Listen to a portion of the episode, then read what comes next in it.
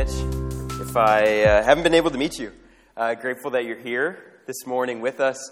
Uh, I serve as the pastor of community and youth alongside John and Sarah, and uh, grateful to be with you here, being able to open God's Word together. We are on a, in a series going through the book of Acts, talking about the local church, talking about the gathered group of followers of Jesus, and saying, I mean, what is the church? Why are we here? And what does it look like for us to live as followers of Jesus? Um, really practically, uh, yesterday in this space, as John already talked about, if you would have been here between 9 and probably about 5 o'clock, this building was filled with people rearranging the kitchen, uh, decluttering the attic, uh, a place where hopefully none of you will ever go, uh, but it looks a lot nicer.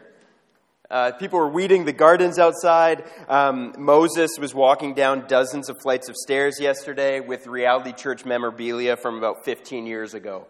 Uh, and so I ask an obvious question of why. Why do we do this? Not a trick question. I think it's actually rather simple. We, we gathered to do a spring cleaning um, to organize a space for our community to gather. We organized this space. We decluttered this space so we, as a church community, can gather here to worship. Not just us, there's other churches, other people that use this space, and we want them to be able to come and, and use this for their communal gatherings. To not sit on broken chairs. Uh, to actually have the printing room organized so that when the worship leader comes, they can print paper, proper sized, um, for the music team. We want a space downstairs where all the co- coffee things are in one area so that we can have coffee prepared uh, before the service, or that the communion bread can be broken, the wine and juice poured. We're here because we want to organize a space for our community to worship. That's why we gathered yesterday. So we've created a space to gather, and my question today is as we gather, how can we create a space for resonance on a Sunday morning? Now that we've decluttered the space for worship, how now can we gather as followers of Jesus in this space for resonance? Now, resonance is a term that John started to unpack last week to us. Resonance is a moment that we cannot help but acknowledge that God is here, that God has arrived, and that we have noticed that He is here. That is resonance. A moment that we cannot help but acknowledge that God is here and that our natural response is to offer ourselves to Him to participate. Resonance could be likened to that moment when the snow falls for the first time and people are outside and things are just different. That type of a feeling that gathers people together. And yet, here, we believe that all these moments are actually initiated by divine presence by the Holy Spirit amongst us. Resonance has a lot to do with our eyes being able to see rightly and our bodies responding to what we have seen. Resonance is a mode of God and his people relating to one another. And we see this in Scripture.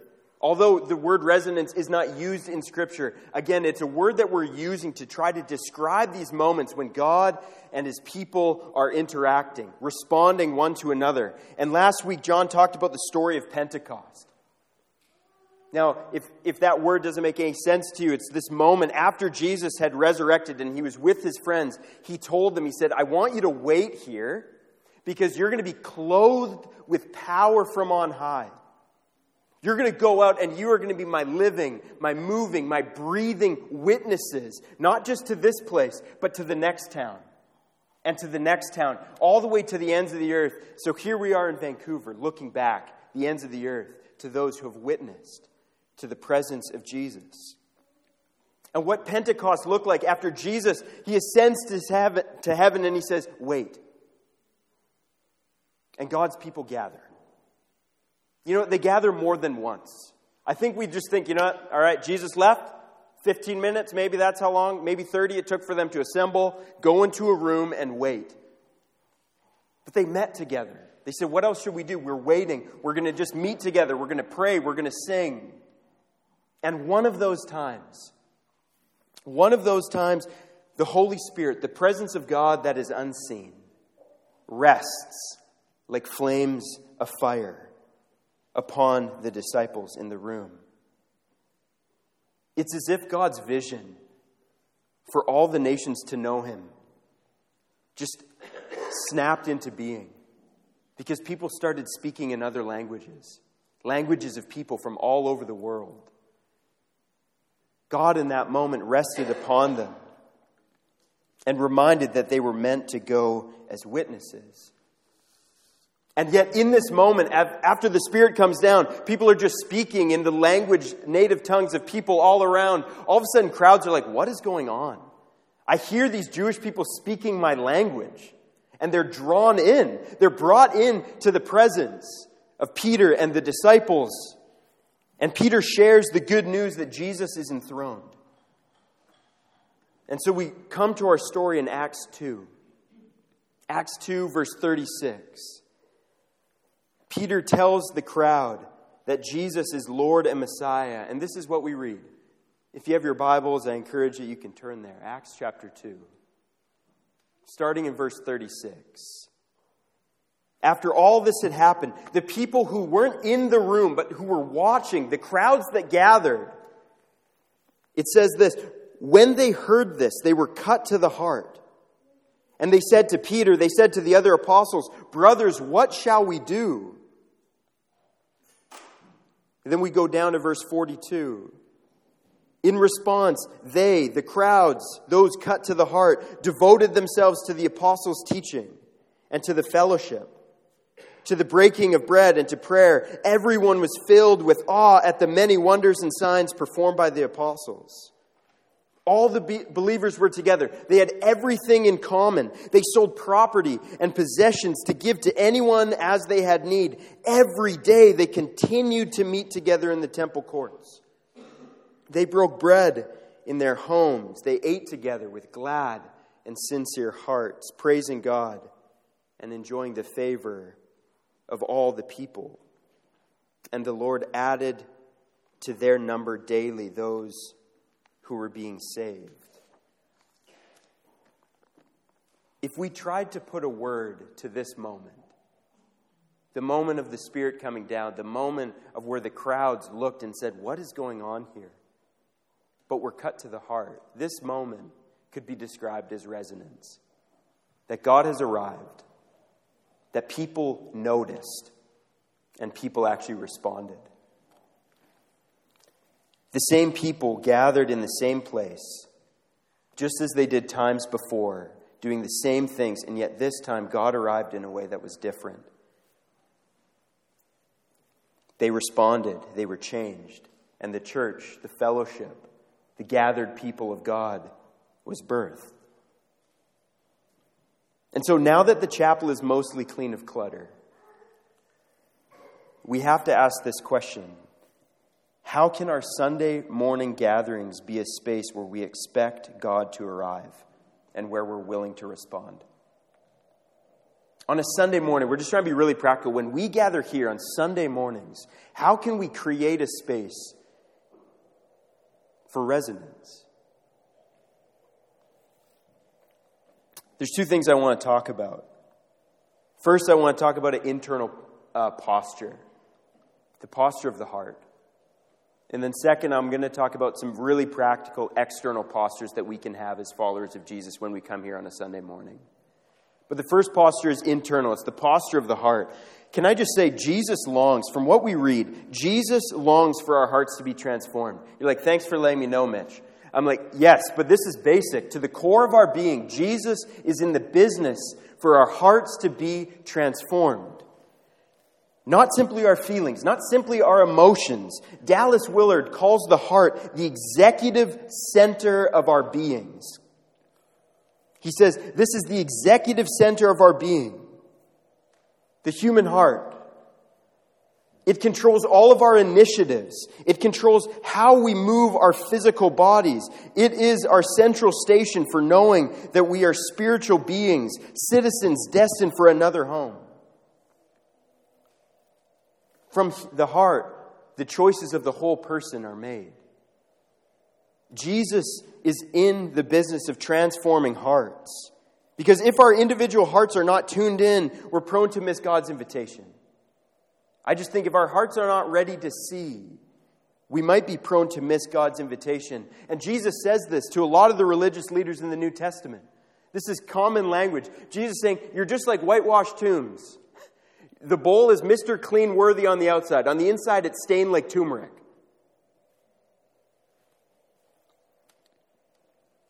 When God arrives to the disciples at Pentecost, when they are clothed with power, the response of the crowds is first the response of the heart. Read with me. Acts 2 37. Peter says, Jesus is Lord and Messiah. And verse 37 says this When the people heard this, they were cut to the heart. God arrives, and the calloused heart of the bystanders go through a grueling surgery. This word is a word for piercing. It is a word that actually points to emotional distress. They are like, What do we do? Our hearts have been worked on by God. Because God is obsessed with our hearts, fighting for the core of your being, the core of your being that He actually put in place. And He said, Man, I want this to be correct. I want this central executive center to be focused on me. And so the Holy Spirit descends, and the first response is people are cut to the heart. But this language of a calloused heart is not new to Scripture. It's what the prophet, prophet Ezekiel sees as the heart of stone that needs to be replaced with the heart of flesh. The prophet Hosea, he likens the heart to dry and cracked ground that needs to be plowed by the unfailing love of God so that rain can just be watered upon it that it can be fit for planting, that our hearts would no longer be dry and cracked ground, but rather ground where plants could flourish and grow. For the people of God, these heart calluses are formed when we think that God's benefits will keep coming to us if we just keep doing the same old stuff. We start wanting his benefits, not his presence anymore. And we think if we just keep doing the same things, singing songs, having a prayer time, going to kids' church, being generous with our finances, that our hearts are near to God. But Isaiah, another Old Testament prophet, he calls this a long time ago, and he says this. This is God speaking to Isaiah, and he says, These people, my people, Israel, not foreigners, people following me, these people come near to me with their mouth, they honor me with their lips but their hearts are far. Could you imagine if someone close to you said that? Hey, when we hang out, you're actually not present here. You're talking as if you care, but your heart was left at home. Could you imagine hearing that from a friend? God says they come here, they worship me with their mouth, but their hearts have been left at home. Their hearts have been left at work. Their hearts have been left with these other group of people. All they do is they come and worship the way that other people taught them to. And they just keep doing it over and over again. And as I was reading this, I, I just was reminded worship is why we are here, is it not? Like, that's why we actually cleaned yesterday, so that we could gather, that we could worship, that we, as followers of Jesus, could come and have a space where we open our hearts together and sing praises to the one that actually brings us life. Is that not why we are here? That's maybe actually how it started for you, a place of worship. Just encourage you to think back. Maybe it was a time of singing when you were younger and a teen, where you felt like you just were free. You didn't care what people thought of you anymore. Maybe it was a moment of prayer with someone in your home when they said, Hey, could I actually petition on your behalf to the Almighty? Maybe that was a space of worship that you just allowed your heart to be opened. Think of that time that drew you into worship of God and you had a taste of God's goodness and freedom. And I'm here to say that's why we try to gather, is to make spaces for that. And I take pause because calluses, as some of you know, they come over time. They come through repetition. And often they're actually helpful, they're protective for our skin. But for some of us, the calluses of repetition is coming late on a Sunday morning expecting the two songs that are going to be first. We'll probably be here for the second. There's going to be a brief prayer, announcements, and I'm going to tune out. Pass the peace, I hate it because I don't want to talk to people, but the kids will go downstairs, and that's fine. I'm going to go grab coffee instead. The sermon might be mediocre. There might be a gospel storyteller, which might be, it might be a little bit longer on that Sunday. And then we're going to have a time of prayer, which I probably won't go to, communion, which I will, but the lineup might be too long. Then there's going to be three songs that I'm supposed to respond to in some way, and then we get to go for lunch. These are the reps of calluses that actually can work in us as we show up on a Sunday morning. And yet, the beauty is that God still arrives in those same things. My question for you is but is your heart actually present here for God to be noticed when He arrives? Because I'm more convinced than ever that God yearns for His people to gather and see what He sees, to see what God sees. So much of resonance, this language, is a posture of our hearts being able to see where God is at work and asking, how might we respond? Because this is why God gives us a heart of flesh, a soft heart, not a hard heart. This is why He says it's like soft ground to plant. Because with soft hearts, we're able to see God and His creation with clarity and worship with fullness. And as I was writing this this week, a line, a verse, a promise of Jesus came up. And this promise of Jesus is, I would say, in my reading of the, the church mothers and fathers, is maybe the verse that they highlight the most. And it's this a promise from Jesus. He said, Blessed are the pure in heart, for they shall see God. Blessed are the pure in heart, decluttered hearts, undistracted hearts, because they actually will be able to see the presence of God and respond. This is what we want this morning the blessing of seeing God together. But we notice in Acts, in this, if you know the story, when the Holy Spirit descends, not everyone actually saw the Spirit's arrival as a moment of resonance. Some people, when the Spirit came down, they heard people speaking in other languages, they said, Man, these people are drunk idiots, staggering about. They have no idea what's going on. They're whack. They're crazy.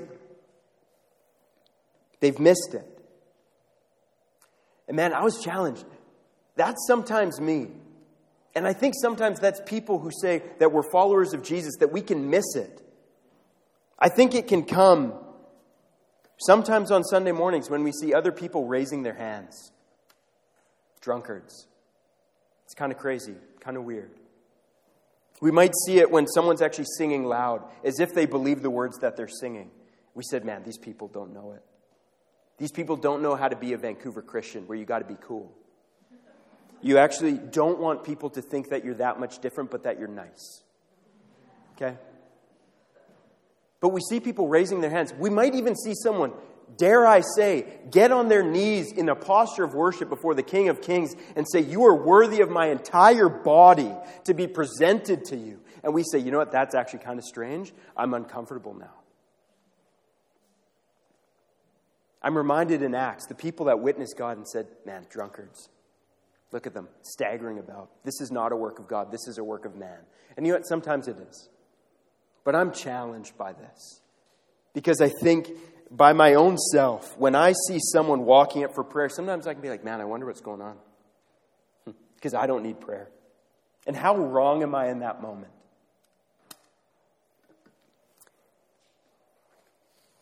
So, this is just a heart check, internal posture. Where have calluses grown on your heart regarding a Sunday morning service?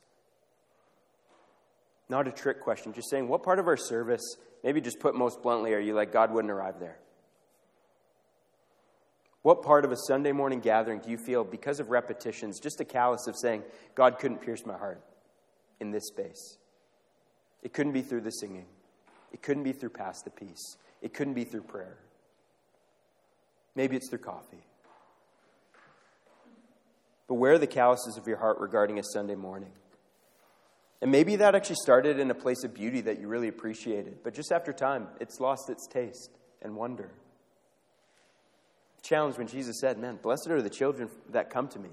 There's something about them that points to the kingdom of heaven. But I'm challenged that others watching with open hearts are the ones who notice God at work and they want it in. That's a beautiful thing. It says again in verse 237, after, the people that just heard about it, they weren't even there. They said, Man, what's going on? Peter said, Jesus is the Lord and the Messiah of all things. And it says they were cut to the heart. They were cut to the heart. Jesus is here to do a bigger thing than decluttering a spring cleaning or decluttering uh, this chapel, sorry, for spring cleaning. He's doing a bigger work than that. With the space in your heart cleared, now you're able to see the living God and respond. Just as we cleared this space, not simply that we could just meet, we gathered here and cleaned this space so that we could worship, that our hearts might be pierced, possibly even transformed. My question to you is what would it look like for you to worship God with an open heart? What would it look like for you on a Sunday morning? Maybe this is the challenge. If no one else was here and we did the same thing, how would you respond? How, what would it look like for you to worship God with an open heart? You might not be there yet. But what could it be like to worship fully free, knowing that the unfailing love of Jesus invites you into something bigger than yourself? The promise of Jesus is that the pure in heart will see God. And can I just say, pastorally, my vision, our vision for this time on a Sunday morning is exactly what you just dreamt of when you said, This is what it would be like for me to worship with an open heart. That's what I yearn for in this space. That's why I'm actually working here. I yearn that we would have the expectation that our hearts would see God more clearly. And this is, again, pointing to this word of resonance, and it's not a point of relevance that we just put up new TVs and now that's going to change something. Or that the worship set was really tight that day, they didn't mess up at all, and I was fully able to sing along, and that means it was a good Sunday morning. If we have a full Sunday gathering where nothing goes wrong with sound or slides, the Spirit has been upon us. This is the word of the Lord. No, but actually, it's not about having the TVs or a tight worship set. It's not about us having the best coffee or the kids' presentation downstairs of being the most articulate form of the gospel, but rather that in the music, through being with toddlers, that over that cup of coffee, through the time of prayer, we would be more aware of how God has invited us to a moment that we can actually respond to individually and as a community. That's why we gather here. Maybe it's actually the moments that when we leave on Sunday mornings, we said, Man, that conversation drew me closer, closer to the person of Jesus. Might not have been the whole service but that we leave Sunday mornings a little more transformed and wanting a little more taste of His love again, and that's why we arrive to worship in a posture of resonance. And so that's my first invitation. Just saying, if we don't have our hearts present here, this language of resonance just won't mean anything. This language of worship actually likely will just fall on fallow ground. But that's the first invitation. Are your hearts actually open for this place to be a place of worship? The second is that open hearts lead to unbridled devotion. This isn't just an internal head thinking uh, point. This is a hands grabbing the oars, and we're actually rowing this boat together. It says this that those who were watching, the crowds, it says they were cut to the heart. And yet their tender hearts then said this What shall we do? It says, Their hearts were cut. Now, what shall we do?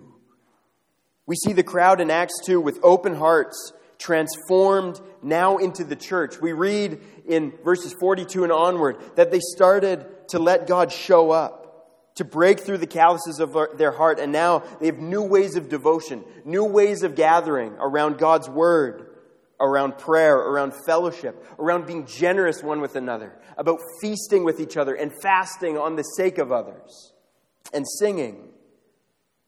We see in this story that it wasn't just simply a heart transformation, devotion is what, what that flowed into. And so I have a practical, a few practical invitations for us as a church community. Four things. Again, these are invitations. They're going to hit us differently. But there's four things that I invite you into. The first is to show up. The second is to discern God's presence. The third is to submit to Christ's rule.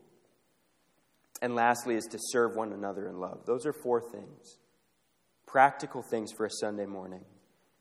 And I'm just going to give a few examples as we close this time of each of these. The first is an invitation for us to show up. Can I actually just say this is a special time? What else, what other time a part of your week looks like this? Intergenerational people gathering, singing songs. That's strange. And you have to pay for it. This is a special time. A lot of you might feel the fatigues of the week because you feel like in the, the um, circles of your family and friends that you actually can't fully open your hearts because you're like, man, they're not ready for that. So, all week sometimes, it feels like you're holding things in. This is a space where we actually are invited that we can just open ourselves up. This is a special time. This is a gift of a time. So, two practical invitations is when you're here, be here. This might come as a challenge, but I'm going to call it out. Show up on time. Like, it's funny that we laugh, but like we say 10 o'clock, and then now we say on our website 10.05, and then we actually probably start at 10.10, and people probably don't come till 10.20. But I'm, again, just say, like, what else in your week is like this? Like, what else? Like, don't we actually want to, in our exhaustion, don't we want to spend time together in worship with open hearts where we don't have to worry about other people looking at us and just saying, man, these crazy drunkards, look at them. We get that at work. We get that in our families. We get that with our friends. So I just say, show up and be here. And I know things in life happen. We're not going to push you away if you come late. I'm just saying, but what if we actually showed up and got 10 more minutes so we wouldn't have to feel rushed in our time of prayer and singing? So that's the first. Just to be here when you're here. The second is go analog. I just think our world's filled with lots of distractions. Really practically, I just say, like, what if we actually just brought our Bibles? What if that was actually a testament to those who were growing up as kids that they actually saw adults that actually thought God's word was worth carrying around and opening? And then when the scripture was done, they didn't just immediately close it. What if you actually brought your notebooks and engaged? What if you just kind of went analog and simple just for an hour and a half? Could we do that? They did it for roughly 2,000 years pre smartphones. We cleaned out a, uh, an overhead projector from the attic. That was about as analog as it used to be. So that's the first invitation show up. The second invitation is that we're here to discern God's presence. When we're here, my invitation is that you'd be in a posture to receive from God and to respond. And that looks like a few things. The first I would just say is during this time of opening God's Word, would you lean in? Because if we don't know the story, how will we be able to tell what's happening and if we're a part of it? We must know the story of God to know how God is arriving. So, just a practical invitation. As we discern God's presence, like the community hermeneutic, we're coming together, we're surrounding God's word, we're saying, What's happening here? How does this land in the present time? So, I invite you to lean in during the time of teaching around Scripture the second is to engage in discussion. That just because the sermon's done, what if, what if we actually just ask someone, hey, like, was there something from this service that you just felt like your heart was singing to today? Was there just one thing? What if we ask someone that? Because maybe it's not just for us, maybe it's actually for them to be able to process, and it might be for us to hear. So we lean in to discern God's presence by actually talking about his presence with other people. Like, did you notice that? It's like, yeah, man, that touched me too. I think God might have been here. He might have been present. What a gift. And the third is singing, musical worship.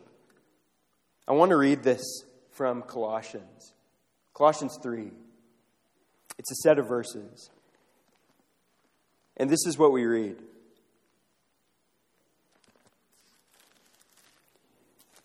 Colossians 3, starting in verse 15. Let the peace of Christ rule in your hearts.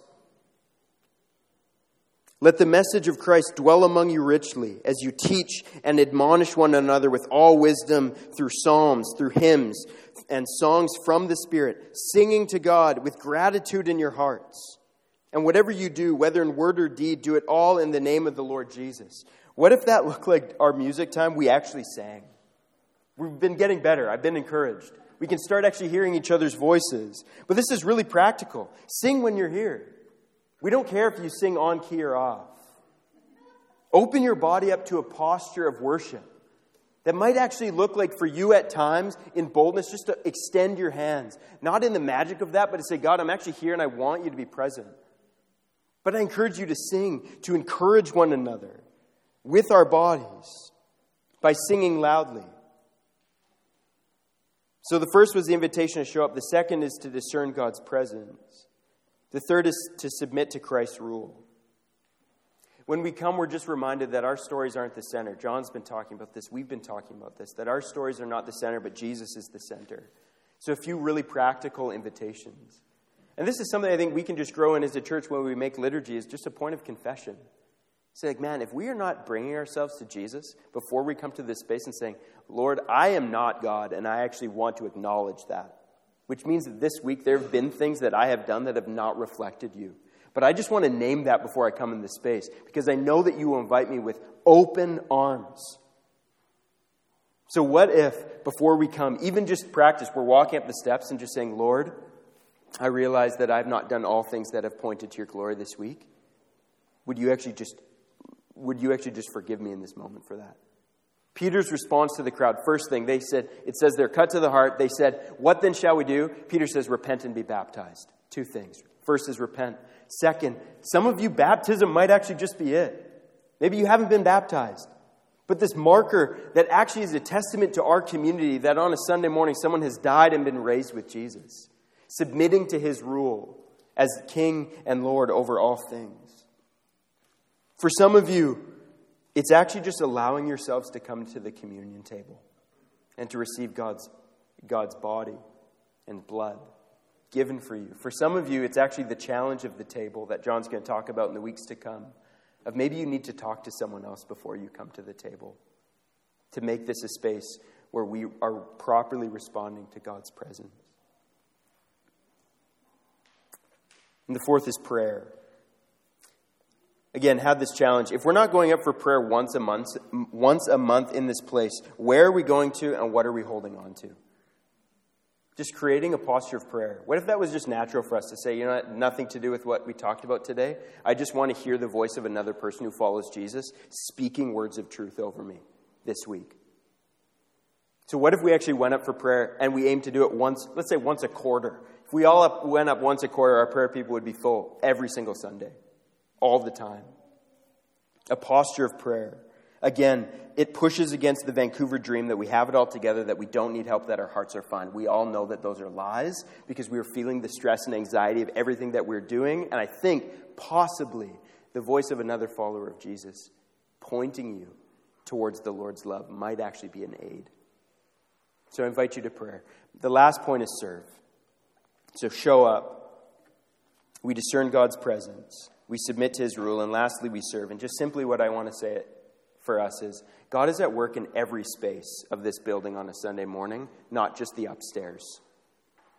For some of you, it just means that when we're actually caring for kids, maybe you're prepping the coffee, maybe you're ripping up um, the communion bread or pouring the wine into the chalices. Maybe you're like Carson helping with gospel storytellers today, or the music team helping with singing.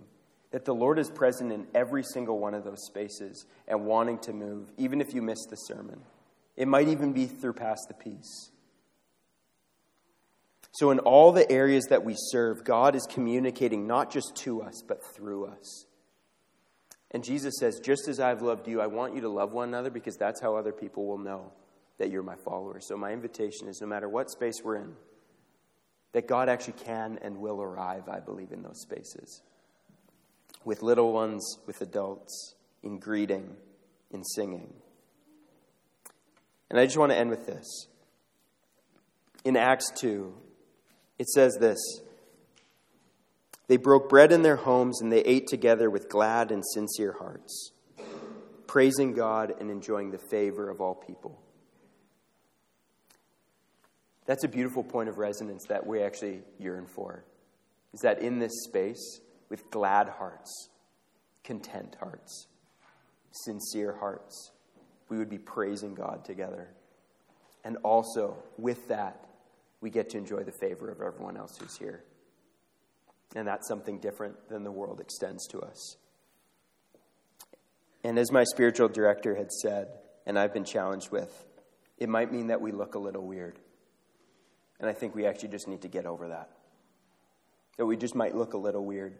We might feel a little uncomfortable. And yet, Jesus promises that those with decluttered hearts, with pure hearts, will actually get to see him. And we get to see him together.